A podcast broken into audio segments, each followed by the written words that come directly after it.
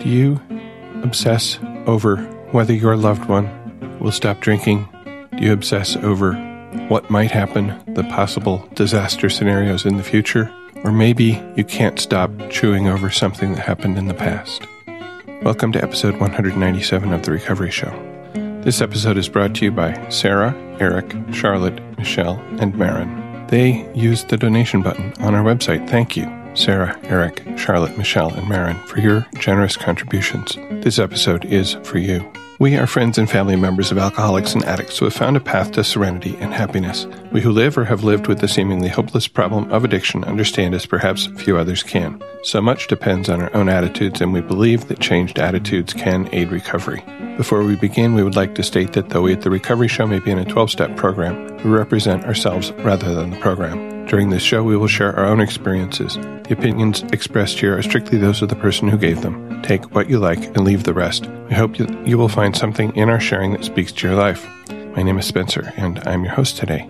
I want to start this topic with a reading, and there were there were so many choices about obsession, obsessive thinking, but I chose this one. It's from our daily reader, Courage to Change, May 20th.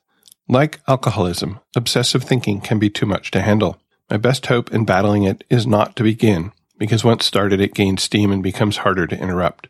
Before obsessive thinking takes hold, there's usually a point at which I have to make a choice. I can opt to mentally toy with a subject that has held my mind hostage in the past and is therefore dangerous, or I can recognize the danger and try to drop any thoughts of the topic from my mind, praying for my higher power's help. I can reach out to an Al Anon member for support before tackling a topic to which I am vulnerable so that my thoughts won't have a chance to get locked inside my head. I will exercise the power of choice by refusing the invitation of obsessive thoughts. If I don't pick them up, I won't have to let them go. Today's reminder says, I am learning to pay attention to my thinking. If there is something I cannot contemplate without becoming obsessed, I will respect that fact and act accordingly. I will gather the strength and support of my Al program, my friends, and my higher power before I try to reason it out. And if it is none of my business, I won't pick it up at all. This is sort of a big topic, I think, for me and maybe for you too. And I think it's also a great follow on to last week's topic of resentment that Eric and I talked about because I know that I have spent hours thinking obsessively about things that I have resentments over. And I think we talked a little bit about how resentment can be a sort of addictive thing.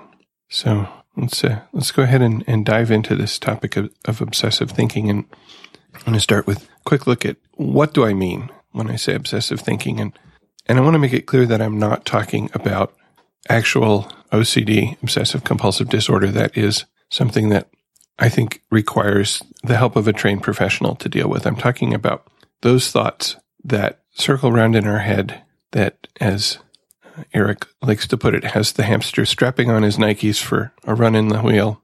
Some other words that I sometimes use here are wallowing, wallowing in negative thoughts in particular, wallowing in my fear and despair, hanging on to resentments, replaying, replaying the event or events that led to holding a resentment, just playing them over and over. And I don't know, somehow wishing they would come out differently, which they never do because they're in the past. Ruminating, chewing over, I think I said, past wrongs or future problems.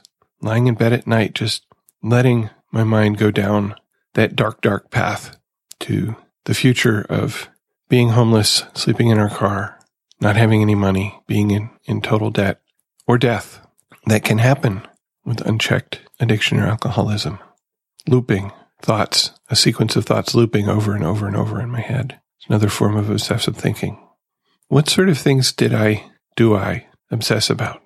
Well, back when my loved one was still drinking, figuring out how to get her to stop drinking or just thinking about the fact that I can't get her to stop drinking and just letting those thoughts loop in my head, letting them run over and over and over and over, lying awake with my brain running at a million miles per second, not able to go to sleep, watching how much she drinks, particularly if we were out somewhere, which, you know, stopped happening after a while, but just counting the bottles, counting the bottles in the recycling. I couldn't make myself not do that. Oh, last night wasn't so bad. It was only two bottles. Okay. How much will it be tonight? How much is it this week? How much money is she spending on alcohol? Oh my God. And then running over the problems that came in quotes because of the drinking. And some of them were a direct result, but many of them were really a result of how I reacted. But there were, there were problems, money problems. I remember one night I went outside and discovered the hose had been left on. I think she'd been watering and just forgot to turn it off. And I started just thinking about, well, what if it had been running all night and, you know, water running into the basement and our water bill going way up and on and on and on and on and on. Couldn't stop. Oh my God, this is horrible. What's going to happen next? You know what? It, this time it was just water outside, but you know, what if it was something else? Could be, uh, could burn the house down. I don't know. Ah. What could happen? The worst that could happen. I mean, I would go there and then I would sit there in that, that worst that could happen, whatever it was that time. Always at night, almost always at night, when there were no distractions. And I was trying to get to sleep and I couldn't because I was keeping myself awake with these thoughts going around and around and around with that hamster running on the wheel as fast as he could. Then there's the stuff that's just mine. Thinking about things that happened in the past that I'm not proud of, that I feel shame over, that I might say, what, what were you thinking, Spencer? What were you thinking when you did that, when you said that? Why, why, why? Why were you so, so stupid? Why did you act so stupidly? And I have to say that that happens a lot less. And when those thoughts do come up, I can now use some of the tools that I've learned in Al Anon to let go of them and also talking about them to a trusted Al Anon friend. In my fifth step, admitted to God, to myself and to another human being, the exact nature of my wrongs, it, talking about those events that, that I feel shame over has really defused them, removed a lot of the sting. I can still look at them. I can still touch them. I can still feel some pain, but I can also say, you know, that I was a different person then and that it's over. And the only thing I can do is move forward. I have to leave the past in the past. And sometimes that works better than others. I got a lot of input from y'all for this episode. So I'm going to start, I think, with a voicemail, a voicemail from Lorianne. Hi, Spencer. This is Lorianne and I am calling in response to the episode I just listened to on resentment, and it couldn't have come at a better time. Thank you so much. I'm getting myself emotionally prepared to uh, visit with my mom, who I haven't seen in about 15 months. Related to resentment, probably, but there's other stuff as well. There was something I think Eric read, uh, resentment takes me out of today and that really resonated with me. And for me, there's no way that I can be emotionally and spiritually sober if I'm living anywhere but in the present. And that feelings that I'm experiencing are real, and that is a part of the present. However, for me to handle that responsibly by acknowledging those feelings, nurturing myself, taking care of myself, versus feeding those feelings into the obsessive thinking. And this, I guess, goes with your, with the other feedback you're requesting. And that also goes along with slipping into the martyr and victim role. So for me, and that, that becomes intoxicating. I actually intoxicate myself with negativity. And I cannot change my feelings but a message that I got from one of my meetings this week, uh, and it was actually an open AA meeting. I, I'm an Al-Anoner, but I do go to a lot of open AA meetings. It, was using sober living and talking about how we can change our routines or change our perspective. And for me, when I'm stuck in a place of obsession, um, or especially resentment, that will drive me into obsessive thinking I can't change the way I feel, but I can find a different activity or pick up a tool, something that'll change my location. You change your ride home, the, the direction you go. And these are tools from AA. Know, anyone that says, oh, AA, it's just about not drinking, no. Um, it's the same tools. This is, this is what's suggested by AA when, you know, when there's an obsession about drinking which will lead to intoxication. Well, for me, just obsession about what's bothering me intoxicates me with with uh, negativity. So along the lines of intoxication, maybe Eric wants to look this up. Uh, thank you for all the dictionary references, Eric. I think it's great. Intoxicating doesn't have to mean alcohol. I mean, intoxication can, is, it's from toxins and we pick those up on, on so many different things. And for me, it's a lot of negativity. That's what I wanted to share. So thank you so much for, for this episode, for all the episodes. And thank you, Lorianne. Um, a couple of things I heard in there. First, that you know we can get recovery tools from from anywhere. You know, I've seen the book Sober Living lying around the house. I haven't read it. It sounds like it's a something to pick up because, as you say, the the tools for relief from obsession about drinking, from intoxication of thoughts, not necessarily substances, are there, and we can we can use those in many different ways. We also got an email from Julie. She says, "Hi Spencer. First of all, thank you for doing this amazing podcast. It has been my introduction to the world of Al-Anon and so useful in my life." I have been drawn to the principles of 12 step programs for a long time. I have participated on and off in OA and found huge help attempting Clutterers Anonymous. Not really having a quotes qualifier in my life, I had never really thought about Al Anon. I found your podcast by accident and started listening. I found right away that I so closely identify with pretty much everything you and your co hosts and listeners say. Even though there was not really substance abuse in my family, there was mental illness which was hidden from extended family and the outside world. So in terms of family secrets, I think my experience is very similar to those of Al-Anon's, and I certainly have every single one of the personality traits. Listening to you is somehow like coming home to a place I belong. Anyway, I'm writing now because you had asked for examples of obsessive thinking, and I'm happy to have the chance to vent about mine. Please note, I just looked at the website and realized that you specifically asked about obsessions with other people's behavior, and my examples here are not about that, although I do that too but I would love to get your feedback on this as well, as the obsessive thoughts I described here have a huge negative impact on my life and on my program. My obsessing involves faith in my higher power. I very strongly believe in a higher power who I call God, but I guess I'm also insecure in my faith or I have a too good to be true complex. I find myself very hurt and defensive when I hear or read the thoughts of militant atheists. I'm very accepting of what anyone believes, and I have nothing against atheists in general. But when I hear the words of these people, who openly mock faith, my reaction is extreme hurt and sadness. I guess it hurts because there's a part of me who fears they are right. The thoughts take two forms. In one, I play a ridiculous game of one-upmanship in my head. I think, I'm fine, I'm safe, there's nothing that I can't handle with God's help. And then the other part of me says, oh yeah, what about if, insert any tragic or d- disastrous thing that has ever happened to anyone. You really think you could handle that? When I try to think, yes, I could, it gets into upping the ante until it's almost laughable. What if someone strung you up by your toenails? What about that?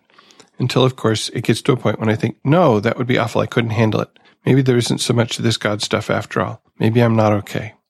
As I write this, I know the answer lies in one day at a time. Am I okay right now, in this minute? Yes. Then I'm okay. And God will help me through the next minute and the next, and I don't need to deal with anything that isn't happening to me right now. It seems obvious, but my brain thinks it's making a good argument at the time, and I really let it unsettle me. The other form my obsessive thinking takes is somehow feeling defensive of God. I recently heard someone say, I don't believe in God because any God who would allow war and starvation and childhood cancer, I would want nothing to do with a God like that. If I'm faced with this argument, I feel like I'm somehow required to f- defend the existence of all those things in order to justify that I believe in a higher power. Personally, I really do have a belief system that says there are things we do not understand, and that the horrible realities of life somehow make sense beyond human understanding. But you know what?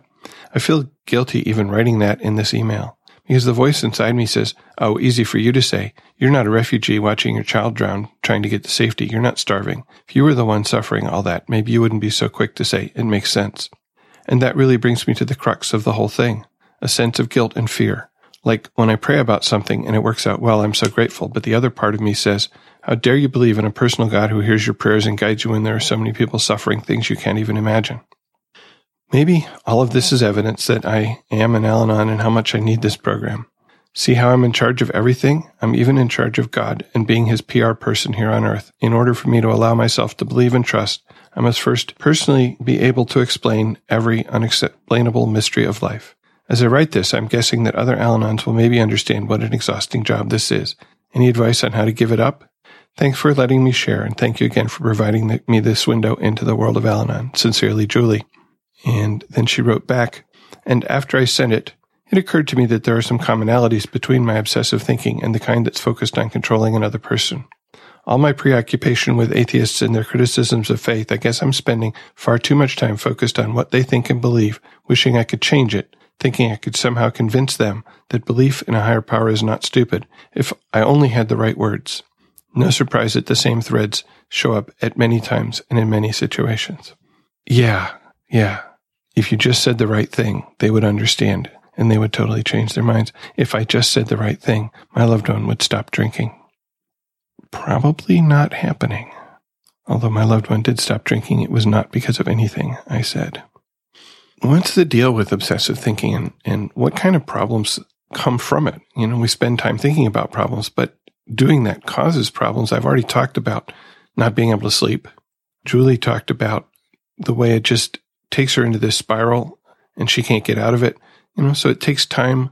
It takes away from maybe positive things that I could be doing or things that, that I need to do because I'm sitting there chewing on these thoughts, I can get sad and depressed when there's really no reason.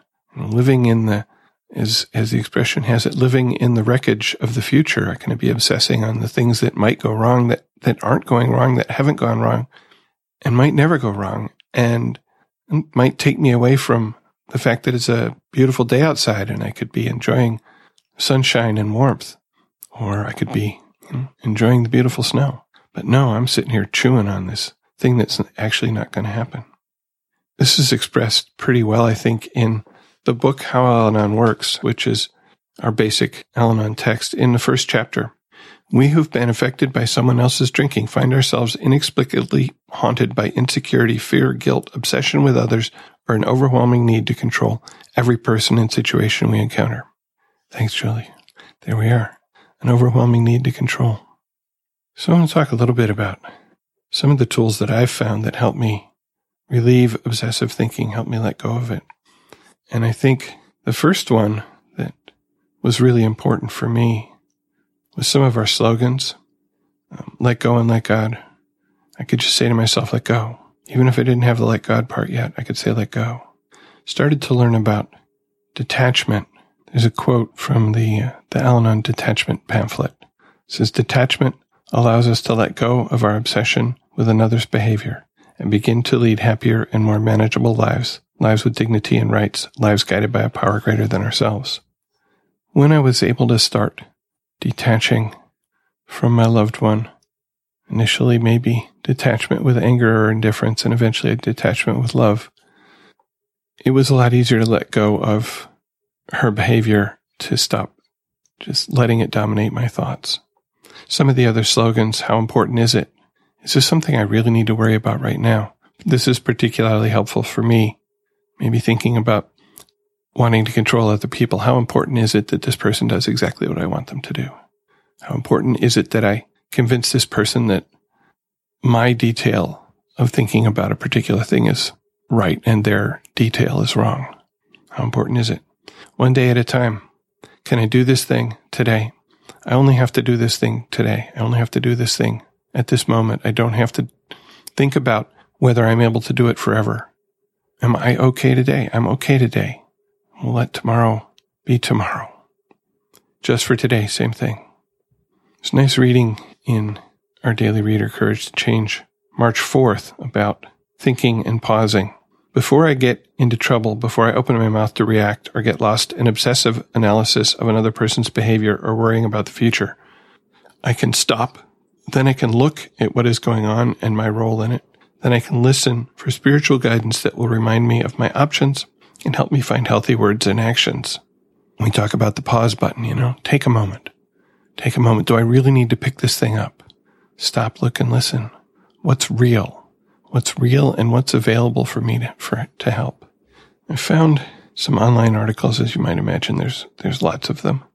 I found this one from Deepak Chopra on Oprah's website, and I will put a link on our website at therecovery.show slash 197. he starts out with everyday unwanted thoughts enter our minds. What's wrong with me? I keep doing this to myself. I'm stupid. I'm all alone. I never get a break. How will I ever get out of this? And provides some things to do, things to try to get rid of this negativity, these obsessive thoughts, turn negativity into positive action, get a healthy outside perspective. That goes right along with the talk to an Al-Anon friend because when I, when I share my thoughts about my fears with somebody, I, I can start to see that maybe they're not real. Don't indulge the level of futility. If you can't do something, you know, do what you can now and then let go. Expand your awareness. This is the, the looking that the reading from How Al Works talked about. A couple of other hints here. Develop a higher vision of your life. What is your vision? Where do you want to go? And celebrate your successes, that, that there are things that it's not all bad. You know, it's never all bad. So it's interesting, an interesting read. Like I said, I'll put a link. So I think I'm going to, at this point, uh, get another voicemail from Diana. Hi, it's Diana here. And I felt the need to be raw and share my feelings regarding obsession and thoughts. I have a sister who has a pretty severe meth addiction and she also battles alcoholism when she doesn't have access to her drug. After her second stint in rehab, I took her into my house and our house became chaos. Found drugs in the house. I mean, had to pat her down, call the police, have people arrested, you name it. I guess tonight I'm thinking about her and I understand that that's not my hula hoop. That's not mine. and I don't own it, but it's hard. It's just so difficult. And she ended up taking her daughter to a bar and, you know, punched her daughter, punched a cop, got arrested, was on the news. I had people calling me like, Hey, your sister's on the news. You know, I finally, um, after years had to start to create a detachment and cut contact, which was one of the hardest things I've ever done to my baby sister. It was very hard. A lot of guilt for that. Really just realizing that she's toxic for my family, for my, my children, for me, and that she's choosing this. Our choices create our realities and she's continuing to make these choices by recreating our childhood and the things that we were exposed to. And I'm choosing a different life and I don't want any part in that. I guess this has come up recently because my mom called me. My mom is still very enmeshed in all of that, still believes that she can somehow fix or save her. She does not go to Al Anon, but I I keep telling her you really need to get to Al Anon because it will help you so much to be able to listen to some of these stories and listen to how other people are feeling and, you know, and it is such a powerful thing to find out, wow, I'm not alone. But my mom kind of laid down the law with her recently and said no more drugs, no more alcohol. And so she got very, very violent, I would say, and, and began to punch on my mom, dragged her by her hair, broke the TV over her. I mean, just got really physical with her, left marks on her face. Cops ended up getting called. She ended up getting arrested. Mom had to file a no contact order. So things turned really severe. Of course, I was worried about my mom. I guess what I'm trying to share here and my feelings is that I know there's nothing I can do but I can't stop thinking about her because I'm worried about her. And I think how low of a bottom does she have to get before, you know, I don't want to see her dead. She's already experienced so much pain as it is, and she's just not hit that point yet. And people have cut her out. She's lost custody of her daughter on and on. It's just so hard. It's so hard. And I have to surrender her to my higher power. And I have to say, God, I'm, I'm not going to obsess about this or think about this because as much as I try to help and do and be, and I've been down the road with her, it just is to my own detriment and it hurts my family. It hurts my marriage, hurts my child. It's just not worth it.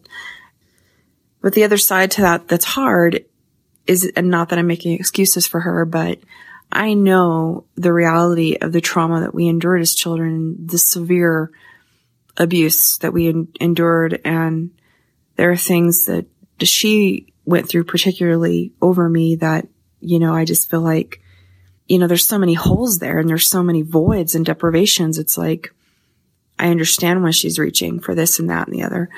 But at some point, you know, she's going to have to hit that bottom and, and find that place for herself where she reaches to that healthy place. And I just hope she finds it because there are good resources out there from Al Anon, you know, AANA to therapy and good reading materials. And I just keep hope alive and I keep praying for her. But that's kind of what I'm feeling like tonight. I know I shouldn't be thinking about it obsessively and I need to just surrender. I just feel like every minute I'm over here surrendering to God. Here you go, God. Take it again. Oh, here you go, God. Take it again, you know, because it's like the worry tries to set in.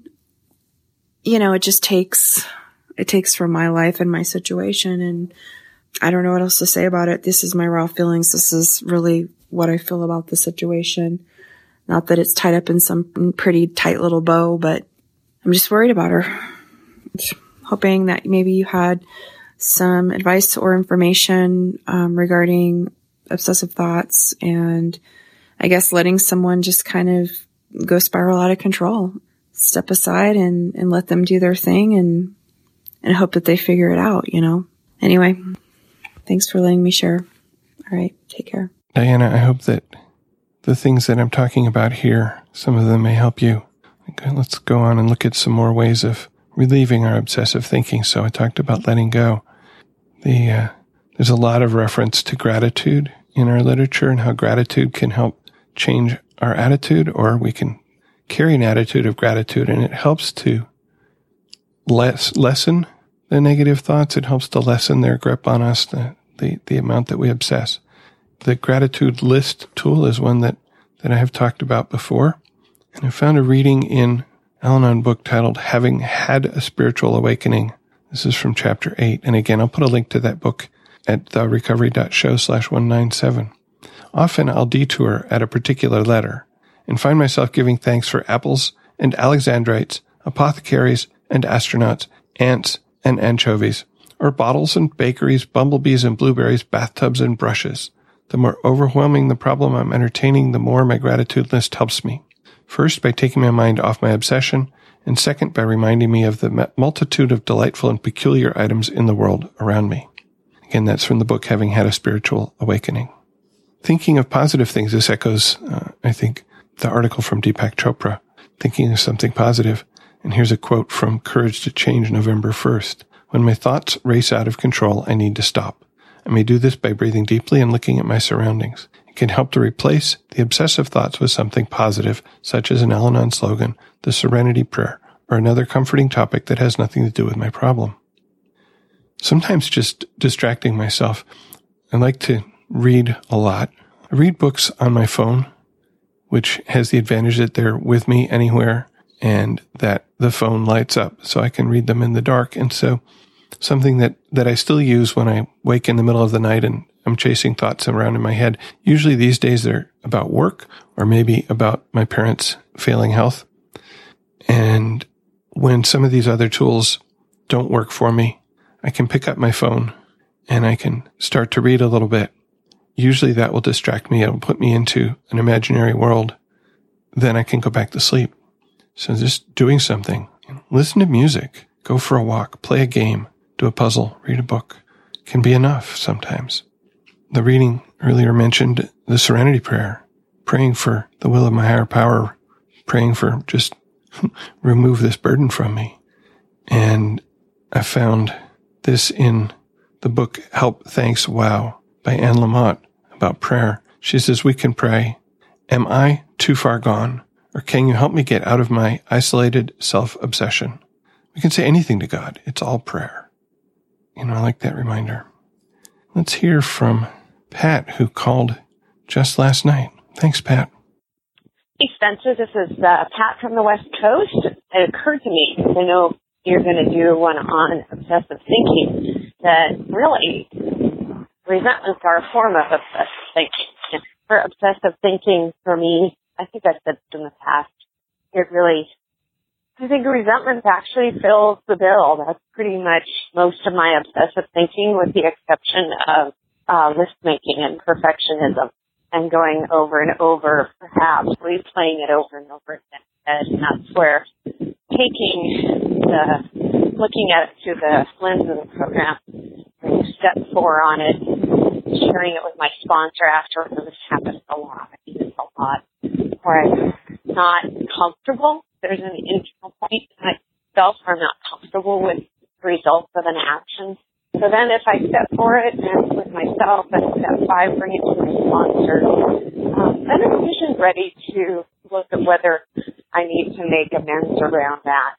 And of course, I'm making the amends. And of course, all of that leads into resolution of list making. Um, remember one of your really early podcasts, one of your guest hosts talked about always making, putting too many things on her list for any given period of time that she had to do them.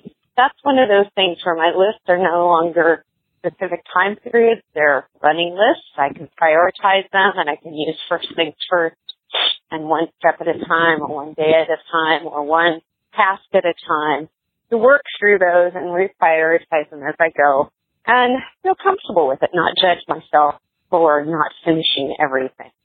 Um, I want to thank you so much for all of your podcasts. I'm listening back to your podcast from beginning to end again. I've been listening to step eight from very early on. I think it's in the early 30s of your podcast.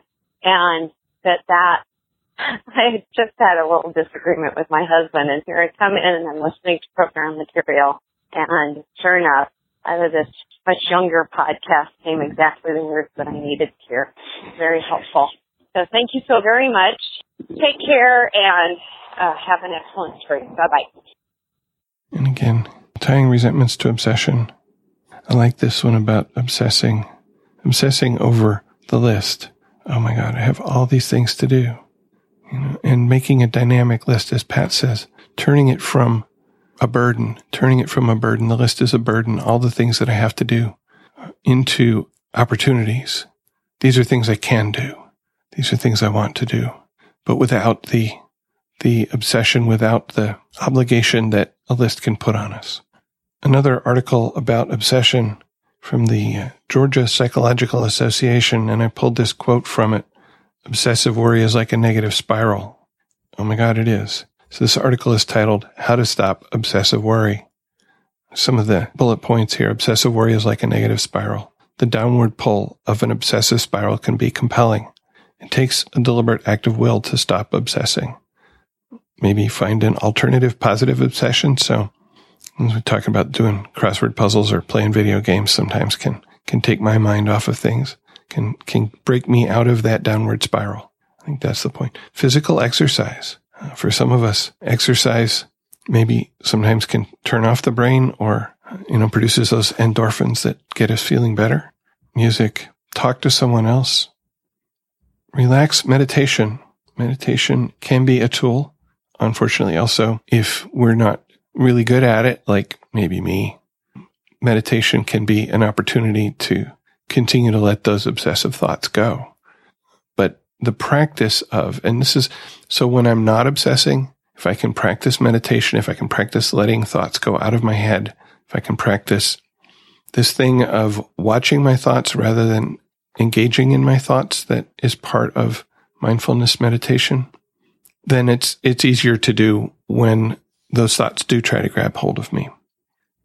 Again, from Help Thanks Wow by Anne Lamott, uh, she talks about the God box concept. She says, on a note, I write down the name of the person about whom I am so distressed or angry, or describe the situation that is killing me, with which I am so toxically, crazily obsessed. And I fold the note up Stick it in the box and close it. You might have a brief moment of prayer and it might come out sounding like this. Here, you think you're so big? Fine. You deal with it. Although I have a few more excellent ideas on how best to proceed. And, you know, that's what I love about Anne. She's just so honest and real because even when I'm giving things away to my higher power, I have some ideas. I, I have some excellent ideas on how to proceed. They're probably wrong, but I have them and they are excellent. Obsessive thinking is letting thoughts chase around in my head with no result, with a downward spiral often, just down and down and faster and faster and round and round. It affects my life. It takes away from my life. It takes away from my ability to do things to sleep. It takes me into negative places that are not real. And I have a lot of tools that I've learned from, from Al Anon to help me relieve obsessive thoughts, to help me let go of, of my need to fix my loved one, of my need to make their life better, to control their life, to let go of a future that may or may not happen. Diana talked in her voicemail about being afraid of the ultimate end of addiction, which is death. And yeah, that's a fear, but it's not happening today. And if it does happen, you will get through it. It won't be pleasant. You won't be happy, but you will get through it. And worrying about it today does nothing, does nothing to help it not happen. And as you and your family have found, attempts to control an, an, an addict's actions, an addict's use usually do not end happily.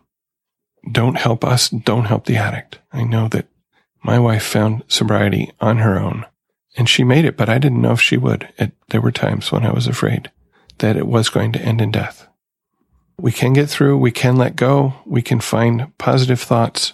We can find relief in our program. We can find relief in help from our higher power. I want to close with another reading. Like I said, there were too many good readings. This is from also from Courage to Change. It's September 4th. As we let go of obsession, worry, and focusing on everyone but ourselves, many of us were bewildered by the increasing calmness of our minds. We knew how to live in a state of crisis, but it often took a bit of adjustment to become comfortable with stillness. The price of serenity was the quieting of the constant mental chatter that had taken up so much time. Suddenly we had lots of time on our hands and we wondered how to fill it. Having become more and more serene as a result of working the Al Anon program, I was surprised to find myself still grabbing for old fears as if I wanted to remain in crisis. I realized that I didn't know how to feel safe unless I was mentally busy. When I worried, I felt involved and therefore somewhat in control. As an exercise, my sponsor suggested that I try to maintain my inner stillness even when I felt scared or doubtful. As I did so, I reassured myself again and again that I was safely in the care of a power greater than myself. Today I know that sanity and serenity are the gifts I have received from my efforts and my faith. With practice, I am learning to trust the peace. And the reminder, today I will relish my serenity. I know that it is safe to enjoy it. And it ends with an English prayer, very, very brief. Be still and know that I am with you. The first musical selection that I chose for this episode was actually suggested by one of our correspondents, Laura and it's the song Gravity by Sara Bareilles with interpretive dance by Kayla and Kupono. I think that's how you pronounce it. I don't know. Uh, I think it's from the TV show So You Think You Can Dance. The dance portrays her fight with addiction, with the, the male dancer playing addiction. She keeps getting away and then keeps coming back because that's what obsession does. We, we try to put it away and then it brings us back. It's that, that lure that brings us back in. So I'll put a link to the video of the dance with the song in the show notes at therecovery.show slash 197. Here's a little bit of the lyrics from the song. Something always brings me back to you. It never takes too long. No matter what I say or do, I'll still feel you're here till the moment I'm gone. You hold me without touch. You keep me without chains. Obsession, yes.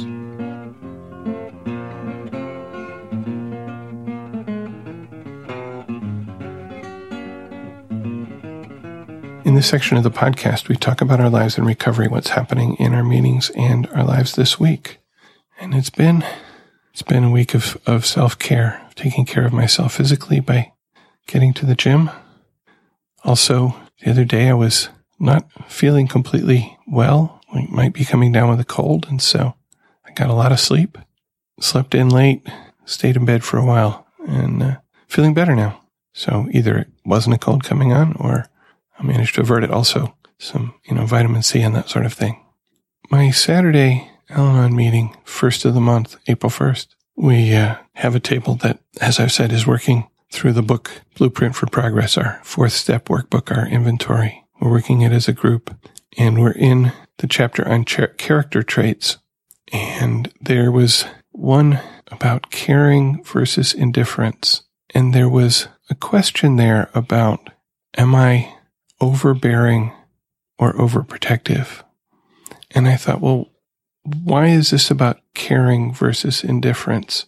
one thought that I had was that if I care about somebody, if I am taking their needs into account in my actions, or maybe turn it around, if I'm indifferent to how they feel, if I'm indifferent to their needs as they see it, then that's what happens when I'm overbearing. That's what happens when I'm overprotective, that I'm placing my needs and wants ahead of, above their needs and wants.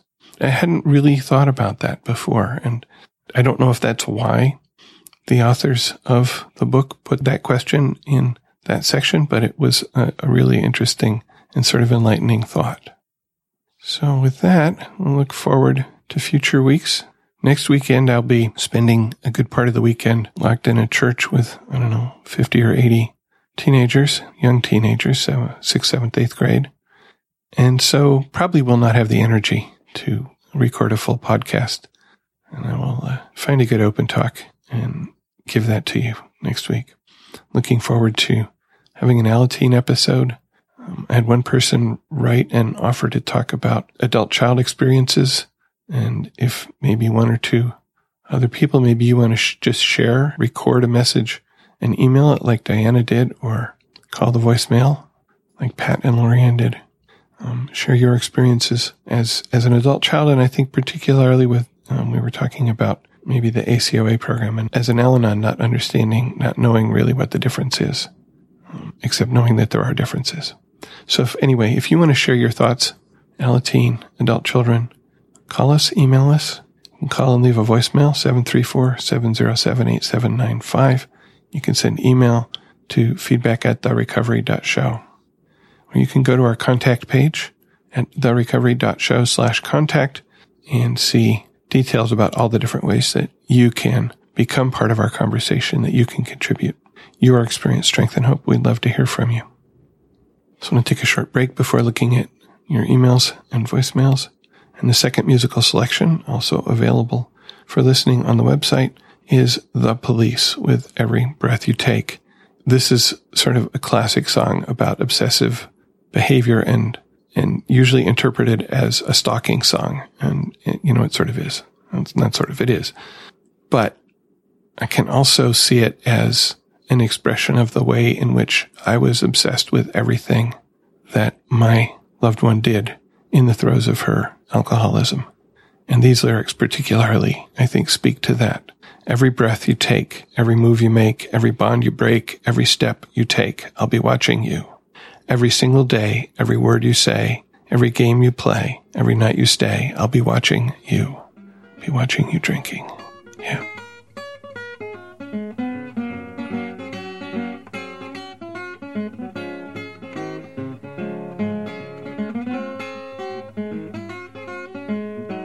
Got a, a voicemail from Christopher. Hey, how you doing? My name's Christopher. Great show. I listen to it a lot on the way to work on my morning commute. It's a good way to start the day. And also uh, at the end of the day when I'm going home, I, I'll, I'll put it on as well. And especially when I can't get to a meeting. Great show, love it. I have a quick question. Um, I'm looking for the, the episode in which either you or a guest uh, speaks about the monk in his cave and he returns to find the to find the demons tearing up the place. And one by one he gets rid of them, and then at the end he faces the major one. Which episode was that? I, I really want to go back to that. I wanted to use it to, uh, for somebody I know who could who could uh, who could use it and who would like that story. Anyway, if you know, please if you know, please let me know. Thanks and good luck with the show. Keep going. Appreciate it. Bye bye. He asks about episode with uh, the monk in the cave. Yeah, that was hard to find. I had to really think because it, it it's not in the show notes. I didn't talk about that in the show notes. But the episode is number 173. It was titled Start Where You Are. And the story about the monk in the cave and the demons is from a book. It's the book is titled Start Where You Are. It's by Pema Chodron. And I will put a link to Amazon where you could buy that book. I'll put that in the website at therecovery.show slash 197. And you can get to any episode by just putting the episode number after the website. So therecovery.show slash 173 for Start Where You Are. And thanks for the reminder, Christopher. Sarah writes, Spencer, thanks for answering my email in this week's episode. I will speak up about getting a sponsor. It's sometimes so hard to ask for help. I also found your recommendation of a past podcast, deciding to stay or go, so helpful. Keep doing great things. You're helping so many, Sarah. And thank you, Sarah. Thank you for letting me know that, that my response was helpful. Charlotte writes, Dear Spencer, after listening to the recovery show for several months, I feel as though I know you. Listening is like attending a really good meeting. I live in a small town, and while there are meetings within a 50 mile radius, it's not always possible to devote the time to driving to, from, and attending a meeting. Your show is a lifeline and supplements attendance at actual meetings. I've just made a donation and think of it the same way I think of putting money in the basket at meetings. There are two meetings in my small town and both have a small attendance, maybe 10 members, with an average of four to six people attending each meeting. The discussion gets really stale hearing the same stories over and over, and the meetings are frequently hijacked by dominant personalities. There are larger meetings in nearby cities, but as I mentioned, this can involve a one-way drive of 30 to 60 minutes. I've solved my own problem by regularly attending two meetings in nearby cities and supplementing with podcasts and online programs. My sponsor from one of the large meetings made the helpful suggestion of attending the smaller meetings, and if something is going on, bothers or annoys me, to analyze why, which might yield insights into my attitudes and beliefs that I might need to examine and explore. I would be interested in your take on this problem since I'm sure it's a fairly common one.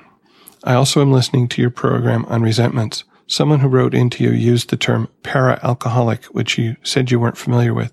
It is an adult children term for codependent. And finally, one of your programs used the term 13 stepping. What does this mean? Thank you for your service. Well, thanks for writing, Charlotte, and thanks for the donation also. Um, yeah, so a couple of responses here. I have had the experience of attending these smaller meetings, usually has about four to six people. Some of the people who are at that meeting seem to be still, you know, sort of stuck in a particular place and not necessarily making progress. And I hear that with, with members in, in the meetings that I go to. It's just at a larger meeting, maybe they don't stand out as much. And what I have found is that when I listen, when I listen fully, then I will hear little bits of wisdom here and there. I also try to keep my message as much as possible focused on the solution. That's really all I can do if there's a meeting that I want to go and, and I feel that maybe people are stuck in the problem. If I start to focus on the solution, then maybe, maybe somebody else will pick that up too. And maybe, maybe that will change the tone of the meeting eventually. But I, I need to focus on myself, not on, not on the other people. And I need to do what I need to do. And if I need to go to a meeting and that's the only meeting that's there, then I will go to that meeting. Um, 13 stepping. So this is actually, I think, more of an AA expression and it involves getting into a relationship with somebody who's new in the program. And it particularly often applies to men hitting on, if I can use that term, young women who are, are new into AA. And it's generally frowned upon. So that's my understanding of 13 stepping. Maybe somebody who has a better understanding will write in and, and give us a, uh, a deeper explanation. Thank you. Thank you for asking and thank you for writing. Laura sent an email. Hello, Spencer. I just stumbled across your podcast yesterday and I want to express my gratitude to you for providing these to the public and for us Al-Anons out here that may not be able to make as many physical meetings as we wish to. My three year birthday is coming up and listening to your most recent three podcasts over the last two days, I started remembering how I felt when I first came to Al-Anon. I tried Al-Anon off and on for several years and dropped in and out. I didn't get it. I wasn't ready. My qualifier was my now ex-husband who expressed that I needed to go to Al-Anon. I didn't understand that alcoholism was a disease until I attended a family week at the treatment center for my then husband in April of 2014. Even though I knew alcoholism was a disease, I still thought it was a choice. It wasn't until it was explained to me from a medical perspective that I really started to understand. During family week, one of the days, they turned off the lights and told us to watch this. We watched it. Everyone was silent. They played it one more time. Everyone was speechless. I don't remember many other times that I've been shaken the way I was when I saw this. I can't express into words what I felt when I envisioned alcoholism in this form. It opened my eyes in ways I still can't express. I thought I would share it with you in hopes that you may share it as well. And Spencer interjecting, this is the dance video that I talked about earlier that, that Laura sent. The uh, dance interpretation of the song Gravity by Sara Bareilles as addiction and the inability to escape it. Laura continues, Al Anon has saved my life. I can't imagine living my life without my program. I may not work it perfectly, but I work it. And I am grateful every day and every moment for this program of recovery. Bless you, Laura. And again, Laura, thank you for, for sending that video. It is, it is very moving. Hi, Spencer. This is Akila. I was calling about the Al Anon Slips episode and I was giving it some thought, and I don't think I believe in Al-Anon slips. I don't think it's a thing.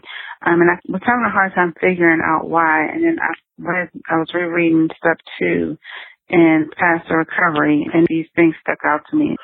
First, this person sharing about growing up in a family disease of alcoholism. I was so accustomed to the way my life had been that these alterations seemed awkward and ugly at first, like the half restored artwork, there were parts of me that didn't fit with the rest.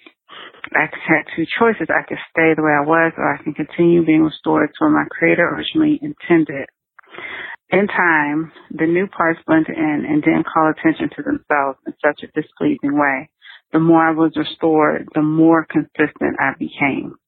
And then the other part is there's someone in this the name of it is actually Introducing Insanity, and a person talked about how the program, instead of saying that it restored them insanity in step two, they kind of renamed it to the program Introduced them Insanity. And there was something here that really worked for me. It says, I can't say I've become instantly sane since coming to Al-Anon. There are still many times when I'm in the grips of this disease. I recognize it faster because it doesn't feel good anymore. These times, I turn to my higher power and repeat stuff too. And the other part for me, I think, is that I am a perfectionist. And one of the things that it took me a long time to get is I don't have to be perfect. And I think when I think about a slip, I think about messing up, which means I wasn't perfect, which can get me right back. And I think that's dangerous because messing up is part of the program because that's how we learn. And there's kind of two things that go with that. The first is that we have a, a 10th step that says continue to take personal inventory and when we were wrong, promptly admitted it, which shows that there are going to be times when we're going to mess up and make mistakes. And there's also this bit in the big book of Alcoholics Anonymous on the step 11, and it says, being still inexperienced and having just made conscious contact with God, it's not probable that we are going to be inspired at all times we might pay for this presumption in all sorts of absurd actions and ideas.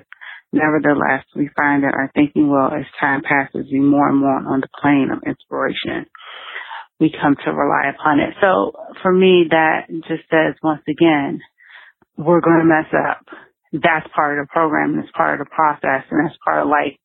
So because so many of us, and I know for me especially, I'm learning a new way of living so that feeling, I understand it. And so um, I would just say, keep coming to meetings. It gets better. It doesn't feel good necessarily, but after a while, the changes start to come. Sometimes quickly, sometimes slowly, but I found it to be worth it in my life and it's improved my relationships with my parents who are not in recovery and um, the other people around me who I care about who may or may not still be drinking. Thank you.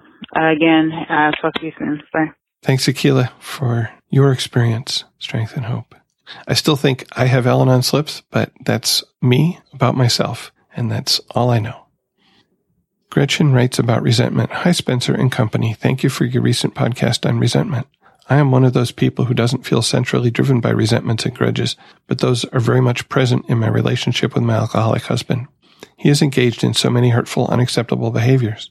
Recently, as we dealt with a health crisis brought on by his drinking, I recognized that part of my resentment toward him is tied to my shame at participating in this relationship. I feel ashamed for sometimes trespassing my own boundaries because he has created circumstances grave enough to affect his health, and I didn't feel okay just saying suffer and possibly die. So I feel resentful about him creating these crises, but also ashamed that after so much bad behavior on his part, I still participate in some way. In part because he's made just enough changes and I've stopped just enough enabling to give me hope. Anyhow, I was at least proud of myself for recognizing those feelings of shame recently and naming them to myself and to him. It was more productive than just feeling angry and resentful in a vaguer sense. Hopefully this brings me another step forward. My best to all of you, Gretchen. Yes, that is You know, I talked in that episode about the power of inventory to help us move through and past our resentments. And I think you just gave a, a wonderful example of that. So thanks. We got uh, one review on iTunes recently said thank you. Very short and to the point. iTunes reviews and ratings do help to uh, make us a little easier to find by those who are seeking recovery. So if you feel so moved, go over to iTunes and give us a review. Thanks. It doesn't cost you anything to listen to the recovery show, but we do have expenses which run about $60 a month. You can help to support us and keep us on the web and in your ear. We have a donation button on the website where you can support us directly, just like Sarah, Eric, Charlotte, Michelle, and Marin did. Thank you again for your generous donations. We have also put together a list of recovery related books. You click on the books link in the menu at the top of the page. You can browse them, and if you order one of these books from Amazon through our website, we will receive a small commission. There's also links to order books directly from Al Anon for which we do not receive a commission because Al Anon deserves to keep it all. Also, the, the links that I'm putting in the episode show notes will direct you to Amazon or Al Anon, depending which book. Thank you for your support in whatever form you give it, whether it's sharing the podcast with your friends, simply direct them to therecovery.show or just listening. We are here for you. And the last song I picked is a song of, of letting go, song about carrying on after, after letting go, after loss, about letting go of the past, while still leaving the door open, but not obsessing on it, I guess, yeah. It's by Norah Jones. The title is Carry On. Some lyrics. Into the quiet, unbound, what you have lost I have never found. I lost my nerve, yet peace surrounds, so carry on. And now that all's been said and done, who said it best? Were you the one? Let's just forget, leave it behind, and carry on.